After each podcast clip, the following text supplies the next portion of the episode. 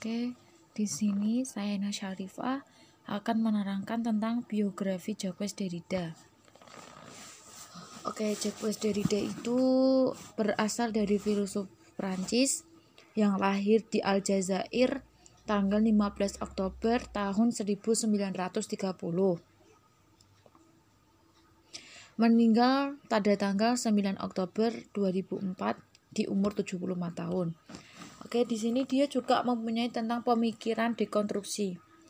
Di sini Derrida menjelaskan bahwa dekonstruksi dengan kalimat negasi, menurutnya dekonstruksi bukan suatu analisis dan bukan kritik.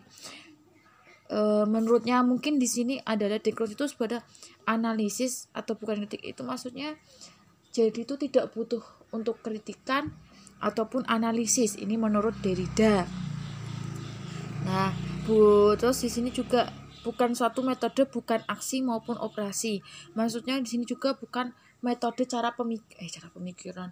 E, metode kayak metode bukan maksudnya bukan metode bukan aksi. Jadi sini tuh metode jadi kayak bukan aksi e, aksi itu sih aksi kayak tadi sih kritik sama analisis. Nah, singkatnya itu dekonstruksi bukanlah suatu alat penyelesaian e, dari suatu subjek individual atau kolektif. Jadi di sini justru jadi intinya dekonstruksi itu bukanlah e, suatu alat penyelesaian untuk dari suatu mas suatu masalah, suatu subjek yang individual. Jadi itu sama-sama gitu atau kolektif yang berinisiatif dan menerapkannya pada suatu objektivitas atau temu tema tertentu. Berarti itu subjeknya itu atau tertentu kayak pemikiran yang tadi pertama dekonstruksi tadi seperti itu.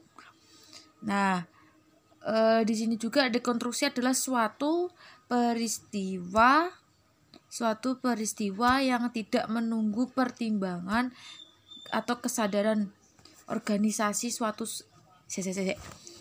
E, dekonstruksi sendiri adalah suatu peristiwa yang tidak menunggu pertimbangan. Maksudnya gini, dekonstruksi tidak menunggu pertimbangan. Jadi itu langsung meng, apa ya, mengetarakan langsung gitu, mesti ngomong langsung, nggak nunggu pertimbangan dulu bahwa dan tidak menunggu kesadaran ataupun atau berorganisasi dari suatu subjek. Intinya itu. Maksudnya di sini yaitu hmm, dekonstruksi itu sendiri itu suatu peristiwa yang tidak menunggu pertimbangan, jadi langsung langsung men, apa mengutarakan pemikiran gitu.